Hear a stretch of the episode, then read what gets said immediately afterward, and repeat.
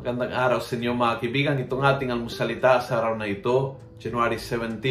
Ang ebanghelyo natin ngayon ay Mark 2, 18 to 22. Ako po si Father Luciano Feloni, Paris Priest ng Kristong Hari sa Diocese of Novaliches. Sabi ng ebanghelyo, how can the wedding guests fast while the bridegroom is with them? As long as they have the bridegroom with them, they cannot fast. But the day will come when the bridegroom will be taken away from them. On that day, they will fast. Ano ang nagtanggal ng presensya ni Jesus sa buhay mo? When you have that, na there is something in your life na, na nagtatanggal ng presensya ng Diyos sa buhay mo.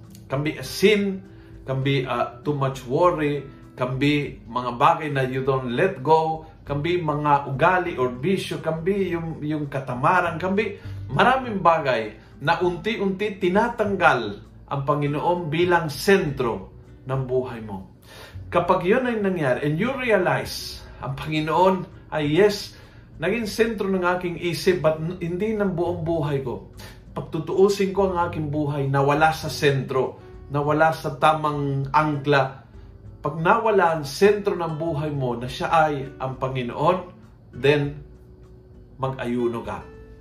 This is the time to do fasting.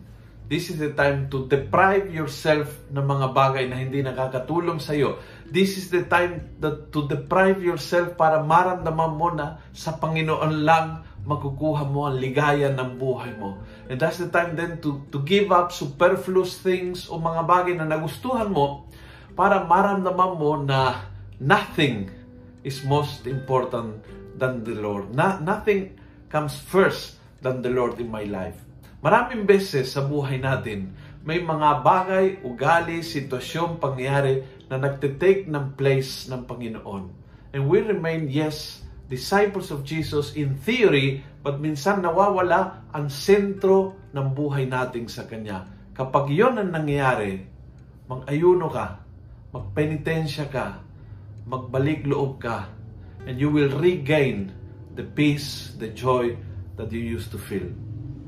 Kung nagustuhan mo ang video ito, please pass it on. Punuin natin ng good news sa social media.